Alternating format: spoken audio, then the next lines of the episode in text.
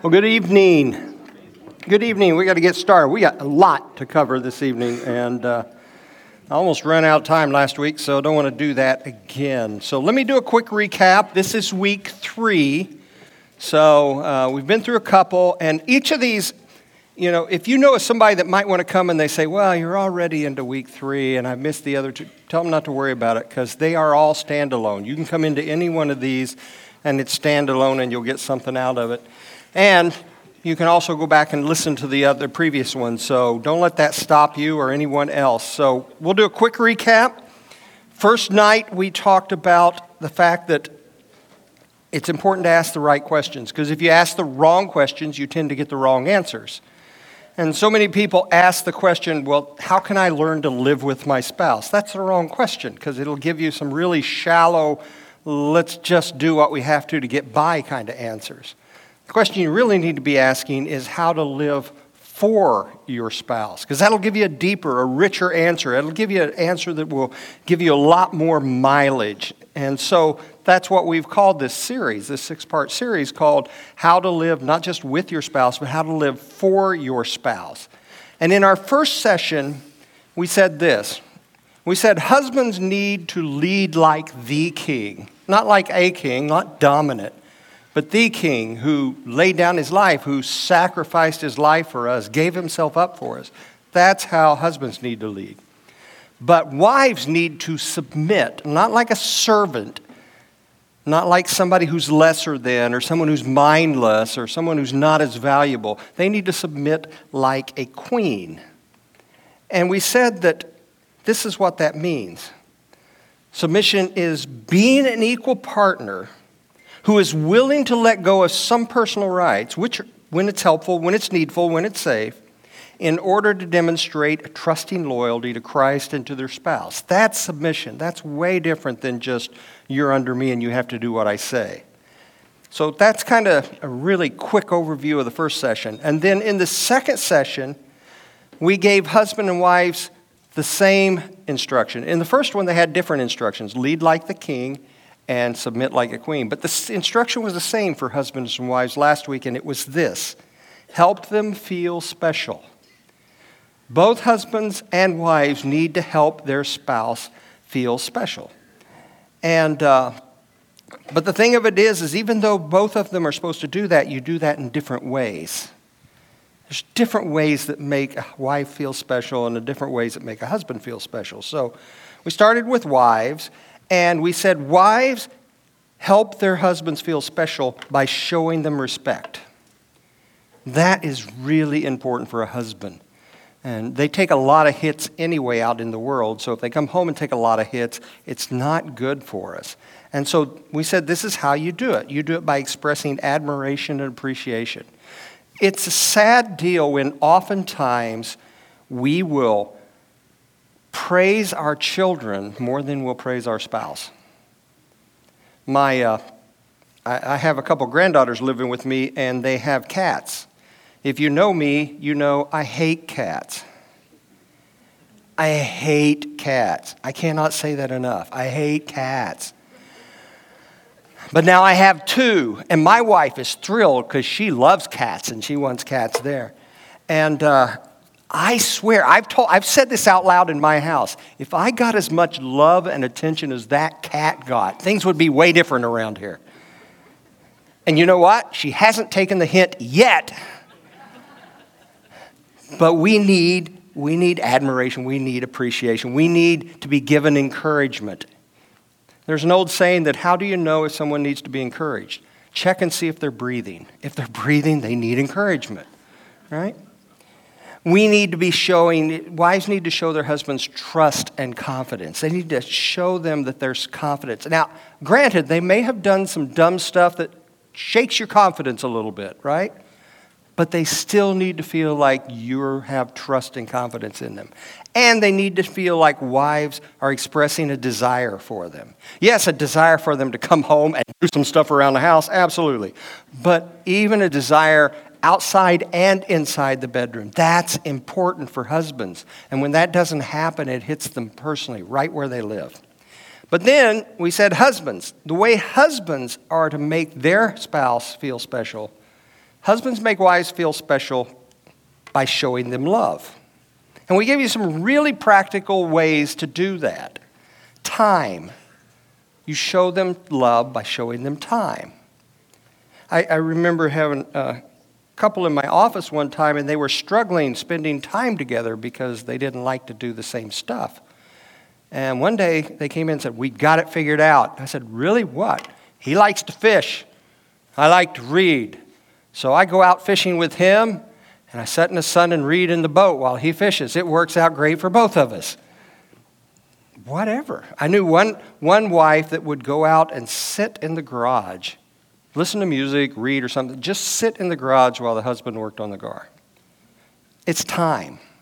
It's time. We need, husbands need to show love through time, through attention, through putting her first, through the little courtesies. Some, it's, it's amazing how the longer we stay together, the more we forget to say thank you or please or open doors or all those little courtesies. Surprises, the pleasant ones, but surprises is a good way to show your, your wife you love her. Assuming responsibility for planning things. Don't say, well, yeah, we can go on a date night. You find a sitter for the kids. You make arrangements to do that. You gas up the car. You know, you have everything ready, and I'll be glad to go. That's not good. We need to take responsibility for planning and responsibilities. Asking how you can help her and then doing it. If you ask how you can help her and then you don't do it, you just set yourself back. You're better not to ask. But ask how you can help her and then do that. Practicing their love language, giving them physical affection that does not lead to sex, that's important. I know it's hard, guys, but physical affection that doesn't lead to sex, and accepting and adapting to their differences rather than convincing them that they need to change. These are all ways that husbands show their wives love. Okay, so that carries us through the first and the second session.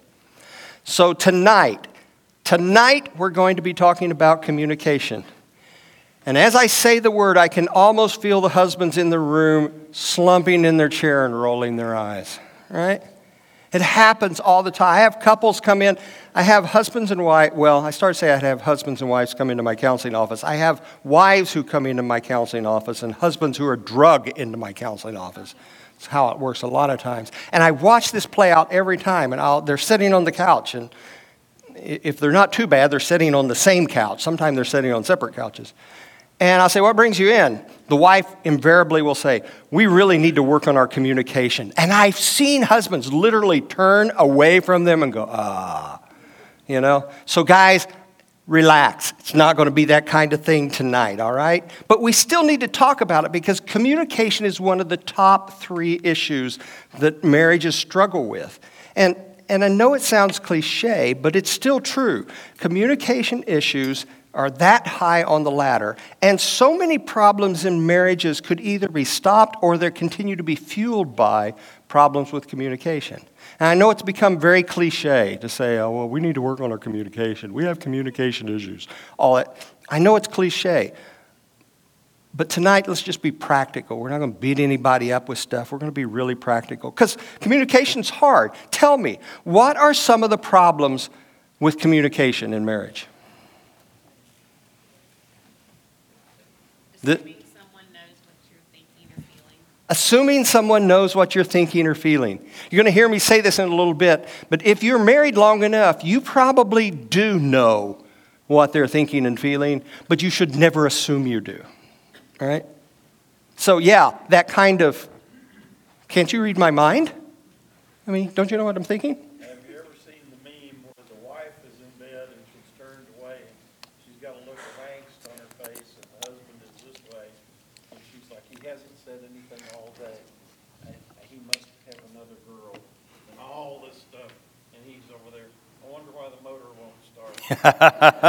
yeah, that's, I've seen that. That's a great meme where husbands and wives are laying in bed. One's they're turned back to back. She thinks he doesn't love her because he's not talking, and he's thinking about why won't the motor start? Yeah, mind reading always gets you in trouble. What are some of the other com- problems in communication in marriage? Yeah, people get defensive easily, take things personally. Exactly. I do anyway. the rest of you may not, but I do. Someone else? Yes. He's been at work all day doing his thing and thinking all of that. And she's changing diapers and doing all that. What have they got to talk about? Yeah, so if they're apart all day and he's working and she's changing diapers, they don't have anything to talk about. It, it, uh, go ahead.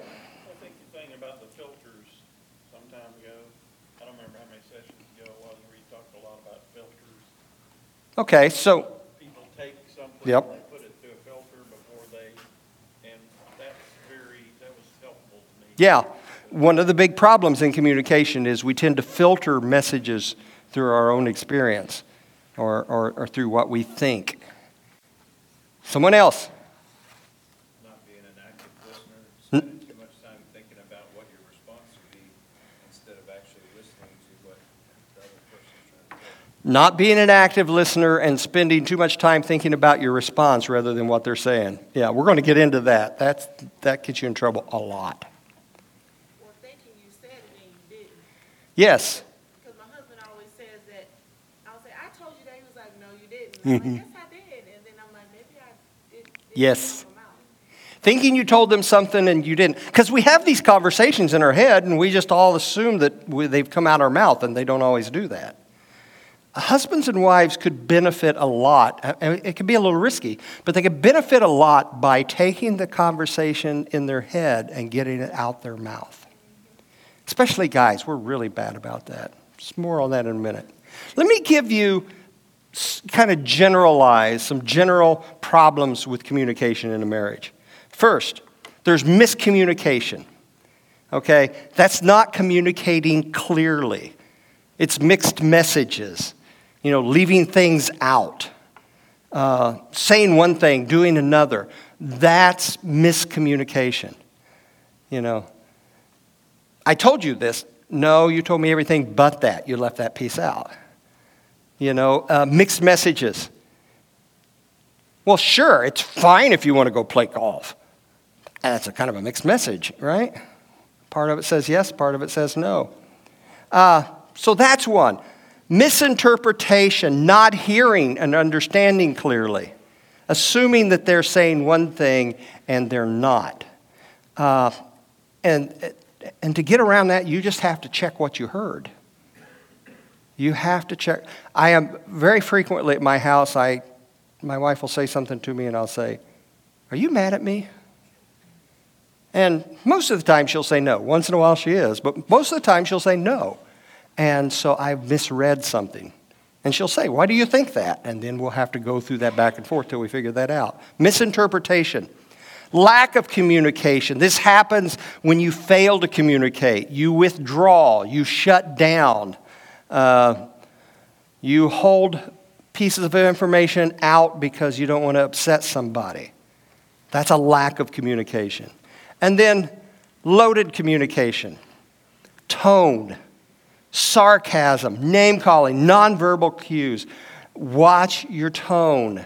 I, again, that's why I usually think my wife is mad at me because she has a tone of voice. She doesn't mean anything by it, she inherited it from her mom, but it's a tone of voice. And, uh, you know, I got to be really good friends with her mom after years and years and years of being married to her daughter. It took a while. But uh, she used to have a tone of voice that she could say the most benign thing, and it sounded like she was on the attack. And, uh, and I didn't realize that's what was going on in our marriage until one day I did one of those, Why are you so mad at me? And she goes, I'm not. Where'd you get that? And all of a sudden the light bulb went on. I'm listening to a tone of voice. And that's part of the loaded communication. And, but it doesn't help if you say, But I don't have a tone of voice. If they're reacting to a tone of voice, you probably do. You may not mean it, you may not intend it, but there is one, and you got to figure out what that is. So, so those are some problems with communication. So before we go any further, we need to define what good communication is. That's the problems with it. We need to define good communication. Give me your definition of good communication. Being honest and what? Being honest and upfront. Okay? Okay? Someone else, your definition of good communication. Yes. Um, I always tell when he's finished with what he has to say. Uh, This is a male friend, but, you know, it's, it's okay, It's- it's what you're looking for, I think. But It, it's so comforting to know that he's reached the point that he's finished talking. So good communication is when you know when the, when the period comes. Right. Okay, And I've tried to emulate that in watching him do that. okay. In the back. Yeah, good communication for me is if you say something and the other person repeats it back to you, to let them know that they understand. So when you say something and the other person repeats it back to you, and you can check out if it's that's called drive-through communication. That's what you do in a drive-through. You pull up to the speaker, they say, "How can I help you?" So you tell them exactly what you want, and then they repeat back what you told them. And if they got it wrong, you correct them. And then once they've got it right, then they tell you what they need from you. I need ten bucks. And then you say, okay, and they tell you what to do next, and you drive up to the window. That's drive through communication. It sounds kind of clunky, a little cheesy, but that's, that's drive through communication. In Stephen's ministry training, hmm where they teach you to counsel people, they, that's a big stressor Yes, to do that. We're gonna, we're, we'll get to some of that. Anybody else? Yes?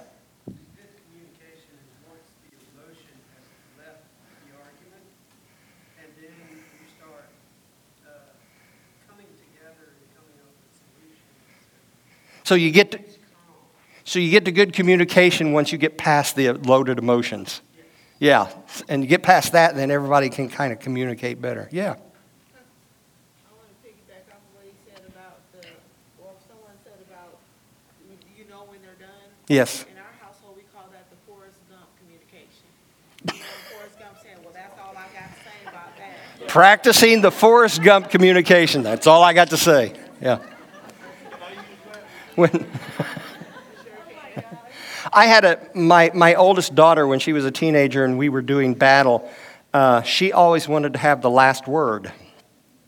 And I'm thinking, I'm the dad. I pay the mortgage. I feed you. I provide your car. You don't get the last word. I get, and man, we would do battle, and it would just go on forever. And finally, I realized that if this kid doesn't get the last word, her head will explode. And so we got to that place where, okay, when I was done, I'm saying, I'm done. You can have the last word. She'd have the last word, and we would be finished. But at least we knew we were done. So, yeah, the Forrest Gump method of communication. Anyone else want to take a crack at defining good communication? You've got to be a good listener. You've got to be a good listener. No filibusters. You know, if we go long enough, you're going to steal all my thunder. when We go home. So, um, which might not be a bad idea. Let me give you a really simple version of communication because communication is like a two lane highway. There's traffic goes one direction, someone's listening. Traffic that goes the other direction, someone's speaking. I mean, that's basic communication. Someone listens, someone speaks. So, here's a definition of good communication good communication has two parts hearing what's really being said. That word really is really important. Hearing what's really being said and saying what you really mean.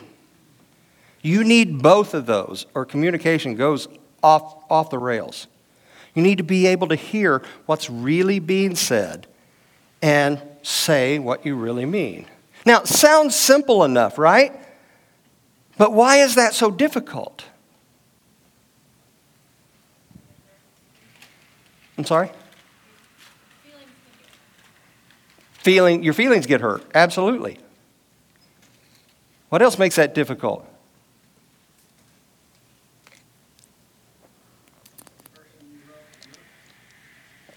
Yeah, this is the person you love the most. And so, one of two things can happen when you love this person. One, they've lived with you long enough, they have all the goods on you. I mean, they can cut you to the quick like that because they know you that well. So that's, a, that's risky, that's a problem. And the other risky thing is you don't want to hurt them unnecessarily because, one, it's going to take you a long time to make up for that. I mean, you're going to, you're going to pay for that, and you don't want to do it anyway. And so it, it feels very risky sometimes, this communication thing does. Here's some reasons. Communication is difficult because it takes effort. It takes some effort to communicate well. Everybody thinks this communication, even this marriage thing, should just come natural, just be easy. But it's not. It takes a lot of effort. And uh, people come into my office and say, you know what? Marriage is so hard. What's wrong with us? I said, nothing. You're normal. Join the rest of us who are having to work really hard at it too. Communication not only takes effort, it's affected by what you learn. You learn how to communicate. Maybe you learned it from the home you were growing up in. The, the, if you grew up in a home where everybody communicated at high decibels, then that's how you think you communicate. If you grew up in a home where everybody just shut down and withdrew and nobody dealt with anything, that's how you communicate. You learn it from the family you grew up in, you learn it from your peers, you learn it at work. We just learn how to communicate, right or wrong. And then one of the biggies gender differences. There are absolutely gender differences. God created us male and female, and uh, He wired us differently, He plumbed us differently. Everything about us is different. And you see that a lot in communications. There's some exceptions to this. I'm not trying to be sexist here, but some exceptions to this. But wives are typically more verbally tuned than husbands are. I mean, they really are. Uh, I'll never forget one day, it was a rainy day, and I was cutting through our gym to, to go somewhere. And uh, all the kids were inside in the gym playing because it was raining. And I looked, and all the boys are like madmen. They're everywhere, running, throwing stuff, chasing each other. But the girls were sitting in circles talking. That's a gender difference, guys and gals. It just really is. Uh, man, I'll never forget that. Wives typically have larger vocabularies than we do. I know that sounds bad, there's exceptions. But typically, and even their nonverbals are really good, right? Uh, and they typically use more words than husbands do. And, and actually, wives have more connectors between the hemispheres of their brain, which means that they can multi switch much easier than, we, than husbands can. Yeah, it's a big problem in communication. So, we know that communication can be difficult. Why is it so important? Here's why talking about communication in marriage is so important. Because communication is the corridor to your spouse's heart. It really is. It's a corridor to their heart and a corridor to greater relational intimacy. This is how you get closer, is through communication.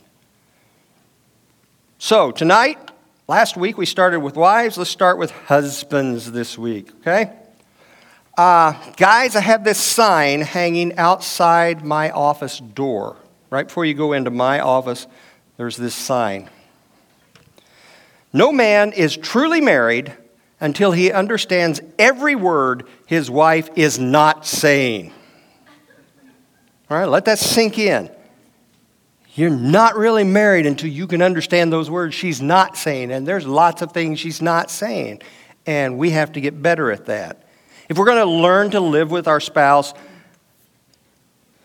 that's one thing. But if you're going to learn to live for your spouse, then you've got to not only lead like the king, you've got to not only help them feel special, but you need to, here it is, drum roll, listen longer and speak deeper.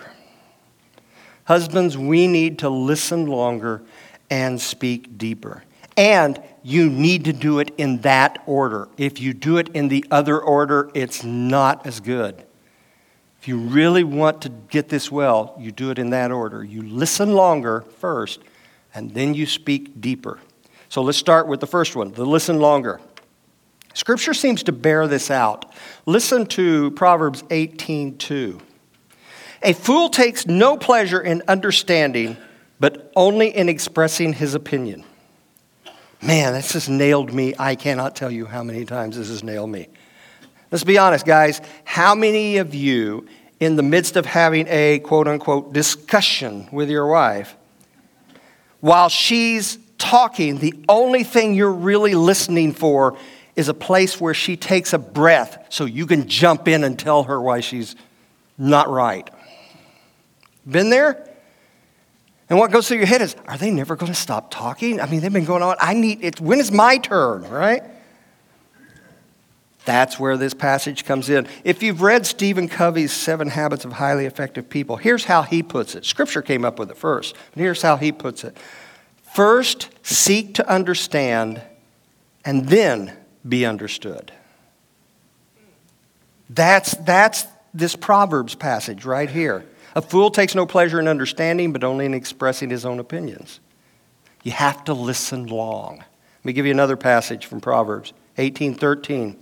If one gives an answer before he hears, it is his folly and shame.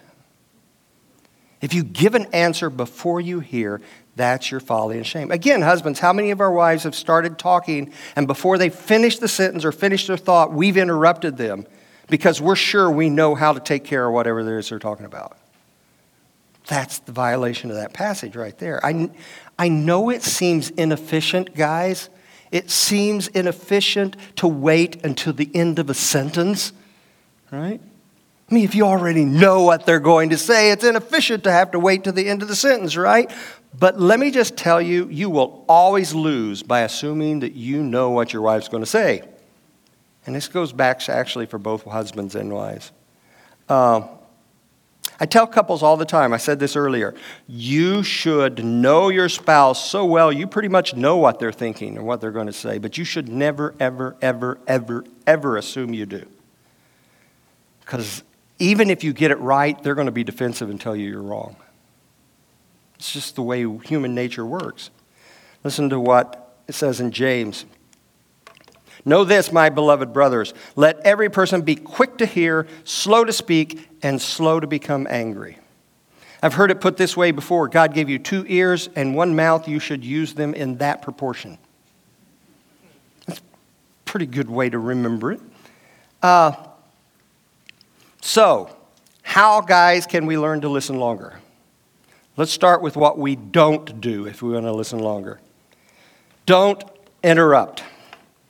We just talked about that, so I won't belabor this, but just know that when you interrupt your spouse and you show them, you, you end up showing them great disrespect, great disregard, which makes things even harder.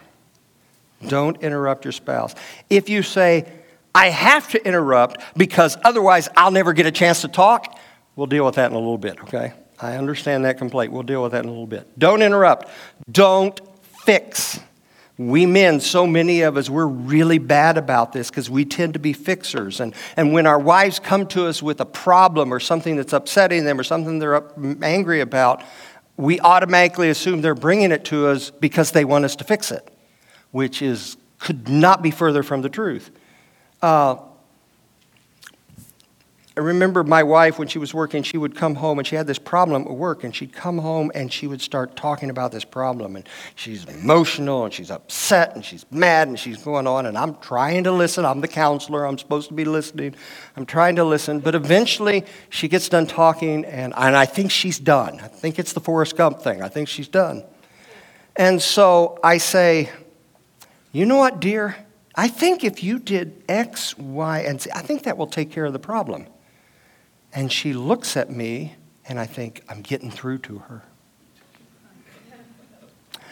And then she opens her mouth and starts repeating everything she just said. And so when she takes another breath, I say, I'm telling you, dear, if you'll do X, Y, and Z, that will take care of the problem. And she just stops talking, and I think, hey, I got through to her. Silly me.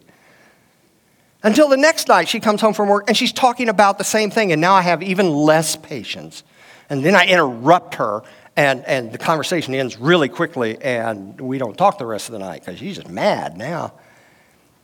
And finally, one night, she sat down and wanted to talk about a work problem. But before she did, she said this I want to talk about this thing that's going on at work, but I don't want you to fix it.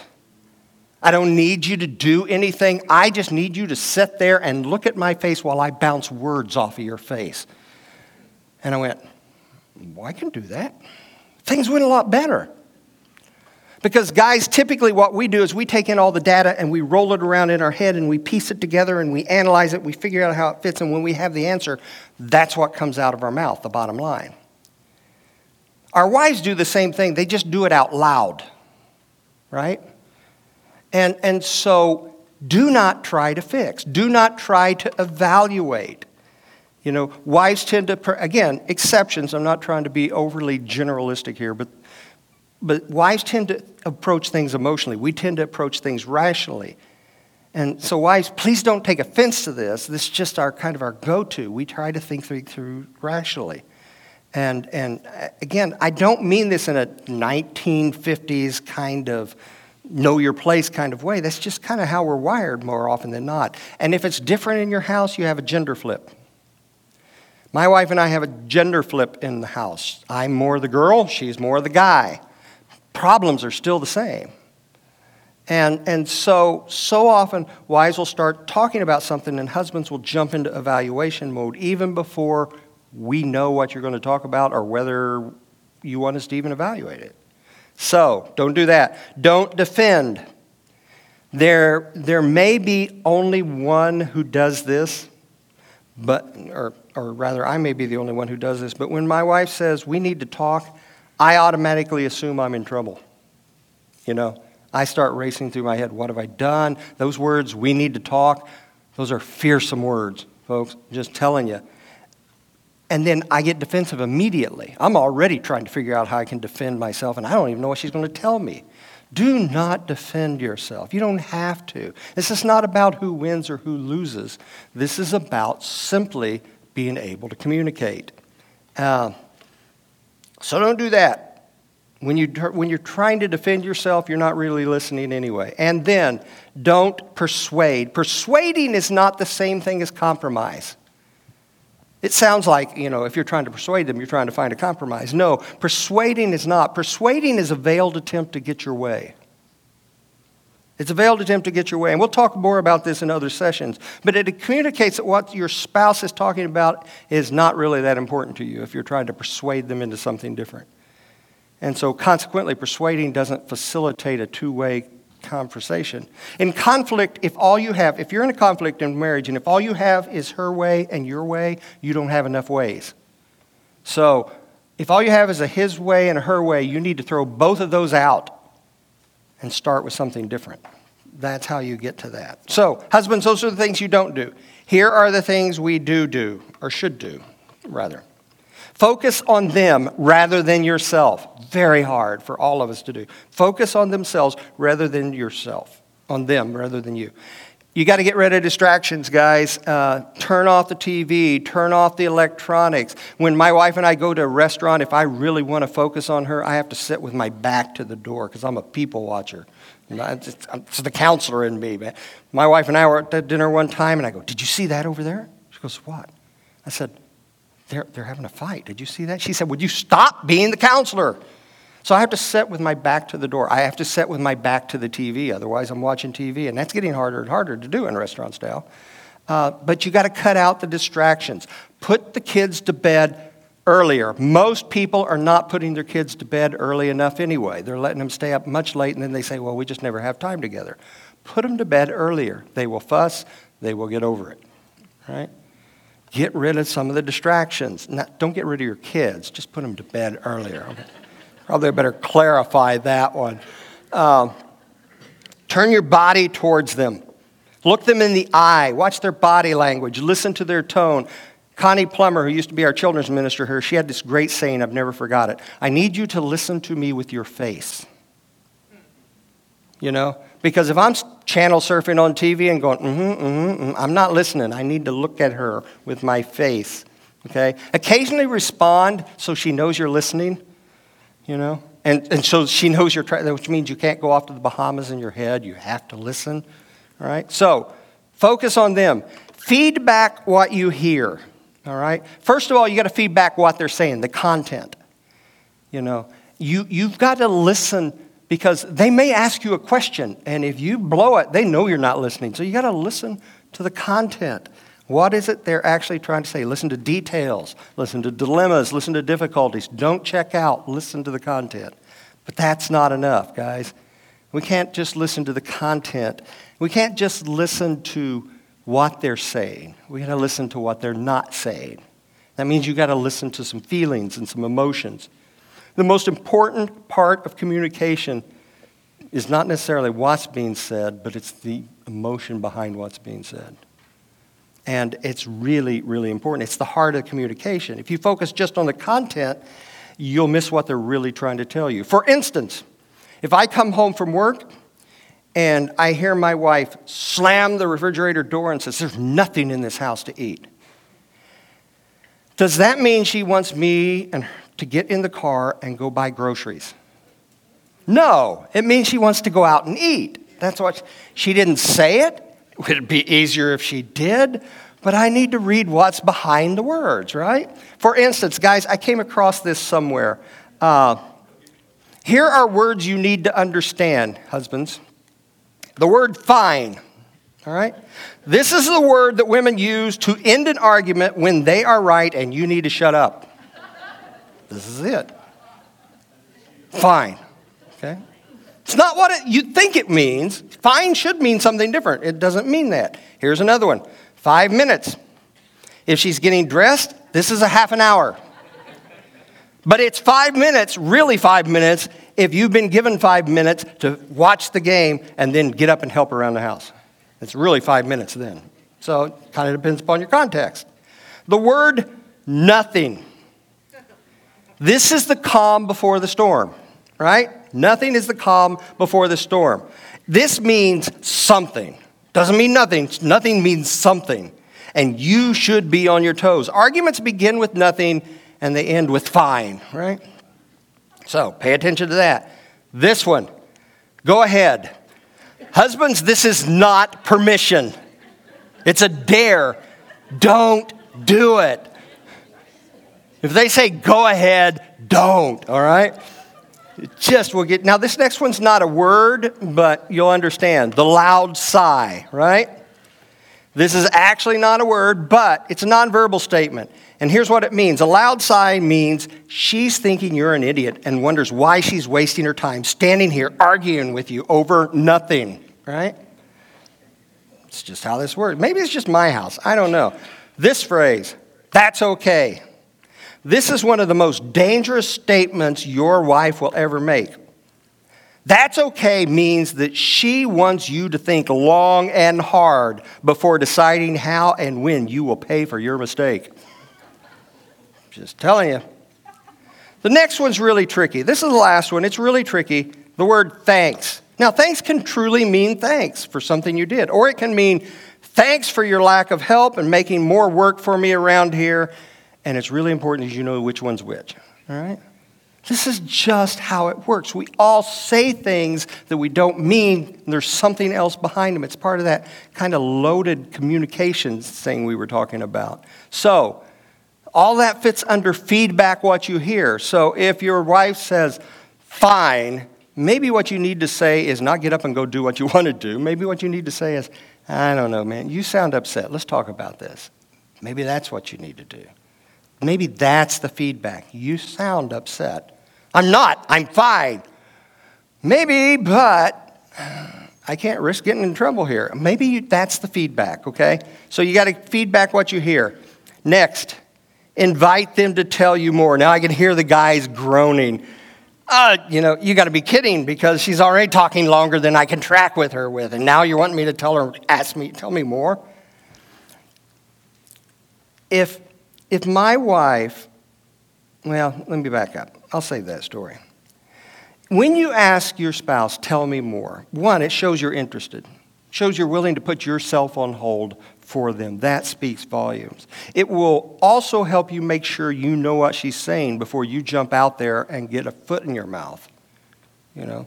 So tell me more helps you understand that. And by the way, uh, if she wants to know what you think, that is not an invitation for you to jump in and tell her what you think.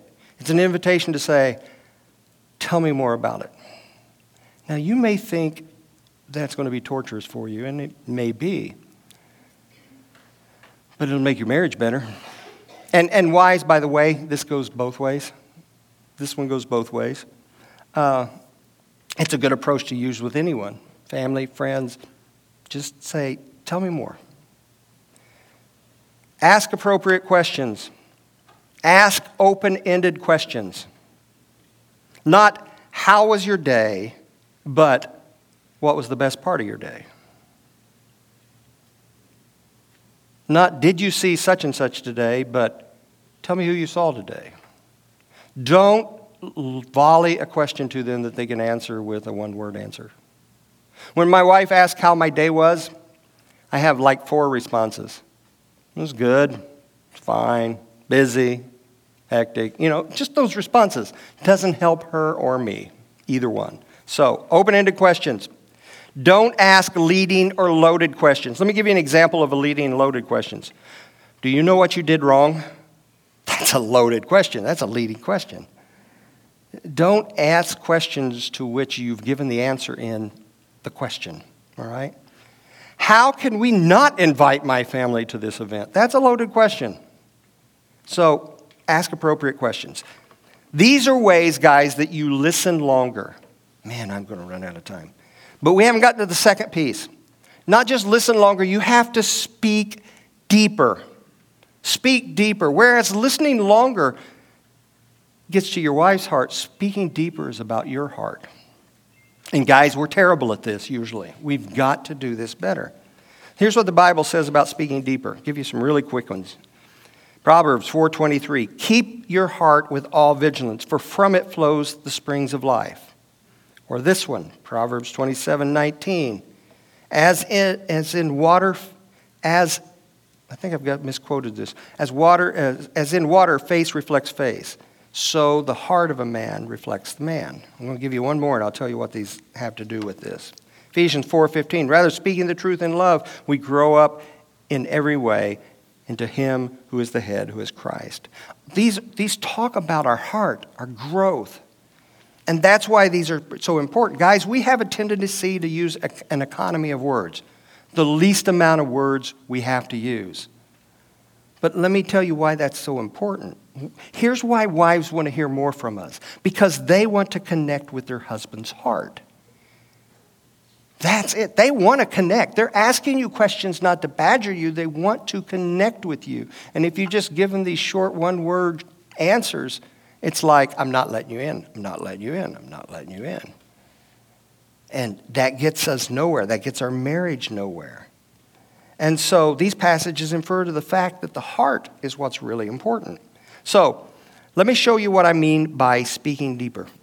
And uh, there's a concept I picked up in Gary Smalley's book, Secrets to Lasting Love. It's a really, it, I'm a visual learner, and he had this visual in there that really stuck with me. Here are the levels of communication cliches. Here's cliches. How was your day? Fine. You know, what's the weather going to be? You know,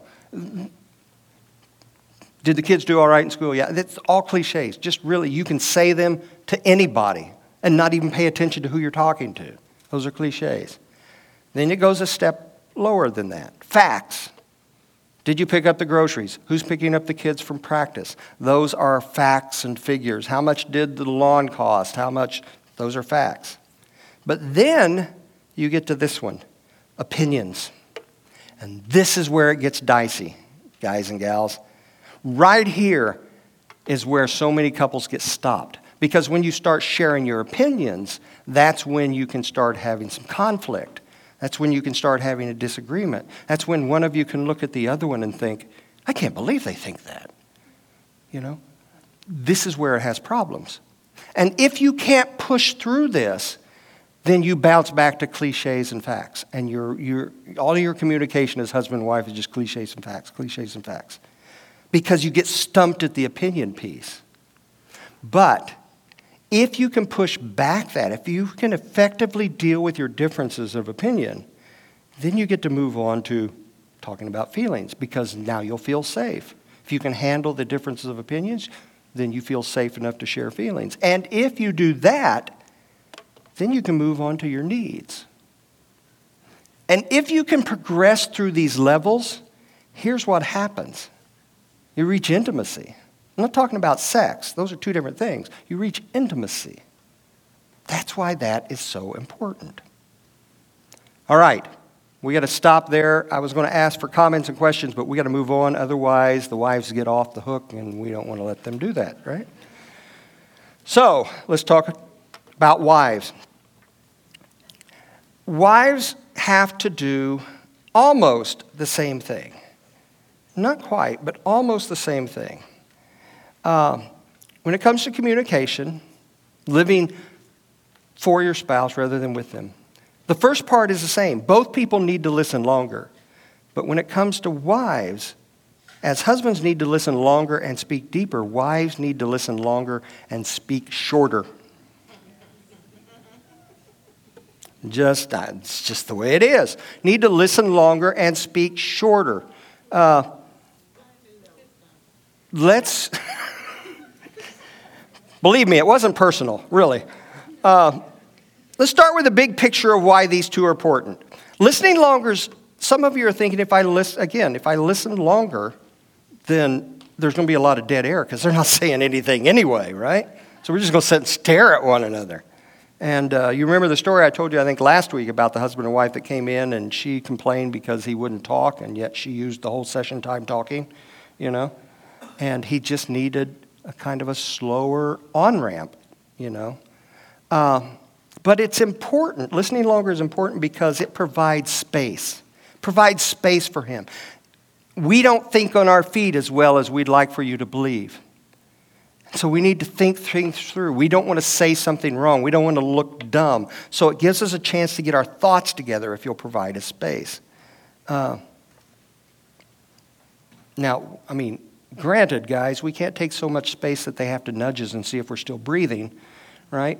But wives, you need to give us some space. Chances are, what you want to talk to us about, you've been camping on for a while. You've already thought through it, and all of a sudden, we're just getting hit with it. So give us some space. It provides time. It provides time. Complete, it allows us to formulate our sentences, uh, help us get over the risk of being wrong. And it provides some safety so that we're not feeling pressured because verbally, and oftentimes relationally, we're a little outgunned. Unless there's a gender flip in your marriage, we're a little outgunned. And so this kind of provides some safety. So, Scripture seems to back this up. Proverbs 10:19. When words are many, transgressions are not lacking. But whoever restrains his lips is prudent. Or Proverbs 13:3. Whoever guards his mouth preserves his life. He who opens wide his lips comes to ruin. I hope these I hope my toes are not the only ones getting stepped on here. Proverbs 17, 27 through 28. Whoever restrains his words has knowledge and he who has a cool spirit is a man of understanding. Even, I love this, even a fool who keeps silent is considered wise. When he closes his lips, he is deemed intelligent. Scripture seems to tell us we need to kind of leash our words a lot more than we do. We need to pull them back. We need to make sure, because if we don't, then we're not listening longer. And remember, that's the first thing you have to do is listen longer. So, why is speaking shorter so important, ladies? Helps him stay focused. Here's the deal if you're talking this long and your husband has to feed back to you what you're saying, he can't do that. So he's going to pick something out of that to feed back. And I'll guarantee you he'll pick the wrong thing, which will aggravate you because you were really talking about this piece over here and he picked this piece. So it helps him stay focused. It helps him track with you. If you're telling him a whole bunch of things, his mind's going over here, and then you're talking over here, and, and he's not tracking with you. And all you're doing is giving us details to get to a main point. So, speaking shorter helps him do that. Speaking shorter helps him process smaller pieces rather than trying to process the whole picture, like we said. Uh, Wives, here's what's going on. When you're talking to your husband and you're giving him a big informational download and you're giving him lots of stuff, you think you're helping him by giving him all the details. But you're not, because while you're giving him all the details, in his mind, he's racking his mind saying, What's the point? What's she trying to get at? What's really upsetting her? What's she trying to say? He's looking for the bottom line. So here's how you can help your husband, ladies, in, when it comes to speaking shorter. Give us the bottom line first.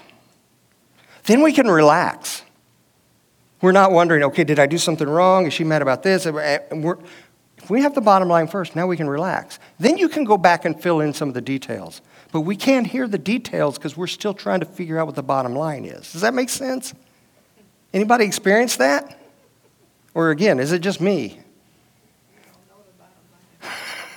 I don't know the bottom line. Give us the bottom line first. So, wives, here are some practical suggestions for speaking shorter. We've already talked about listening longer. That pretty much catches both of us. But speaking shorter, here it is. One, allow for non talk times. Believe it or not, there are times when your husband is not thinking about anything. I know you find that hard to believe, but like I said the, the other week, maybe it was last week, but that book, Men Are Like Waffles and Women Are Like Spaghetti, then there's a box for everything. We actually have a not thinking box, right? And, and you look at it and say, What are you thinking? We go, Nothing. And you think, You got to be thinking something. No, we don't. A lot of times, we're just, so allow for some non talk times. And remember this just because you're not talking all the time doesn't mean there's something wrong with your marriage. It doesn't. I know the books you read make you think you should be staring into each eyes and talking from your heart all the time. No. That's why I quit reading a lot of those books. I couldn't measure up to that. It's okay for some non talk time. Two, learn the difference between silence and slowness. I mean, again, we're kind of, as husbands, we're kind of verbally outgunned by you. You're much better at this than we are. And so, you got to understand that if we don't speak right away, it doesn't mean we're going silent, it means we're slow. Which doesn't sound good, but that's what it means. Again, I told you this story about the, the wife and the husband that comes in and she's going on for like 20, 30 minutes about why he won't talk to her. And then when, he, when she stopped, I turned to him and said, Tell me what you think about this. And then we just stared at each other for, I don't know, two or three minutes. You know, and she'd start saying, eh? And then little by little words started dribbling out of his mouth. And, and, and, and they gained some, and before long, we were having this great conversation.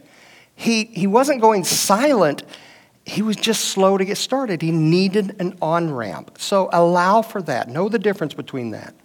Watch your timing. Watch your timing, ladies. I know that a lot of times you've been camping on things all the time, and then you get home and there's meals to fix and kids to take care of, et cetera, et cetera. But nothing good happens from a conversation, an important, deep conversation. Nothing good happens from that conversation if it's after 9 or 10 o'clock. I'm just telling you, if, if you need to discuss something and it's getting late, it's getting close to bedtime for somebody, then schedule a time to do it. Say, hey, I need to talk to you about this. I know you're spent. I know you're in the middle of the game. I know you want to go to bed. I want to schedule a time for us to go out and grab something to eat and talk about this which is helpful for him in multiple ways. But he's already, when, when he's frustrated about something, it's not a good timing. When he's in the middle of something that's important to him, that's not, watch your timing. Listen to Proverbs 15:23. To make an apt answer is a joy to a man or a woman. A word in season, hear that, in season, how good is is. Or Ecclesiastes. For there is a time and a way for everything. And I think I have the reference, maybe wrong on this, maybe not. Uh, Ecclesiastes 8 6. There's a time and a way for everything, although man's troubles lie heavy on him. So even when something's lying heavy on you, there's still a time. So watch your timing. Uh, sometimes it can't be avoided, but if you can, watch your timing. Four, give advance warning when you want to discuss things especially if it's something big. Give some advance warning. You know, this gives us time to think, it gives us time to prepare. It lets our adrenaline go down so we're not feeling the fight or flight stuff. Uh, just let us know. And, uh, and you may, sometimes what happens is your husband may say, Well, what do you want to talk about? And you may be able to talk about it then, but at least give them some advance warning.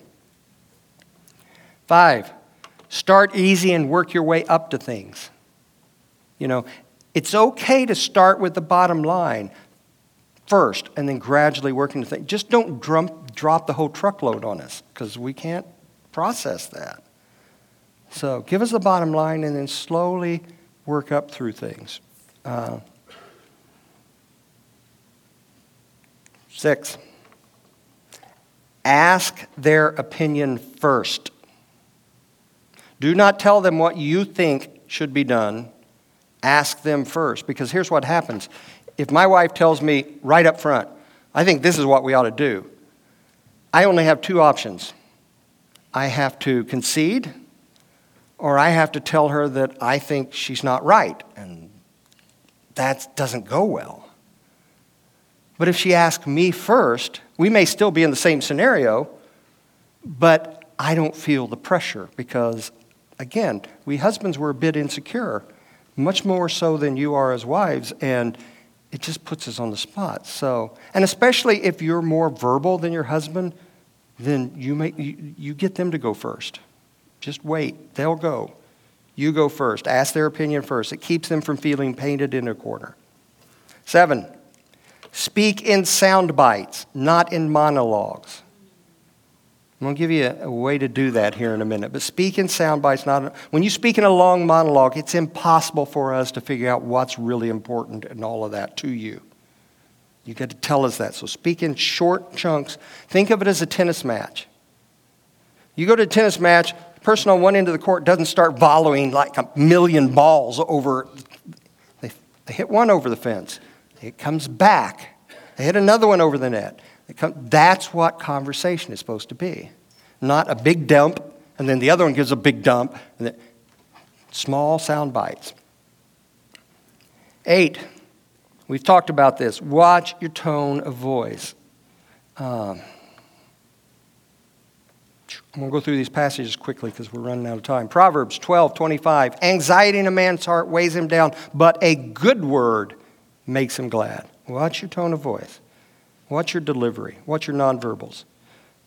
Proverbs 15:1 A soft answer turns away wrath, but a harsh word stirs up anger. Proverbs 16:21 The wise of heart is called discerning, and sweetness of speech increases pervasiveness or persuasiveness rather. And then Proverbs 16:24 Gracious words are like honeycomb, sweetness to the soul and health to the body you can accomplish a lot more by tweaking your tone than trying to get your spouse to understand. And that goes for both husbands and wives. Both husbands and wives. Uh, nine, say what you mean. Say what you, not, don't be brutally blunt, but say what you mean. Uh, Proverb, uh, 1 Corinthians 14, 7 through 8. If even lifeless instruments such as a flute or a harp do not give distinct notes, how will anyone know what is played? And if the bugle gives an, in, uh, is, gives an indistinct sound, who will be ready for battle? In other words, people have, need to understand. Say what you mean. Here's an example, happens all the time. Where do you want to go to eat? Right? So I'll ask my wife, Where do you want to go to eat? She'll say, I don't care. And you know what I've started doing? If she says, no, and I'll say, no, really, where do you want to go to eat? No, I don't care. I'll pick the restaurant she hates the most. Right? And she'll say, oh, I don't really want to go there. But you said you didn't care. And so next time, tell me what you mean. Gets you in trouble, but sometimes it's worth it, right? And guys, when they say, I don't care, it's probably not what they mean, right? So say what you mean. You don't have to say it mean or rude or crass. Just say what you mean. And finally, number 10. when possible, deliver the truth on a platter, not with a club. This is really important. Deliver the truth on a platter. One of my favorite passages of all time, Ephesians 4:15. Rather, speaking the truth in love, we are to grow up in every way into him who is the head, into Christ. You have to speak the truth, but you have to do it with love. You can't leave one or the other out. Proverbs 18, 19 through 20.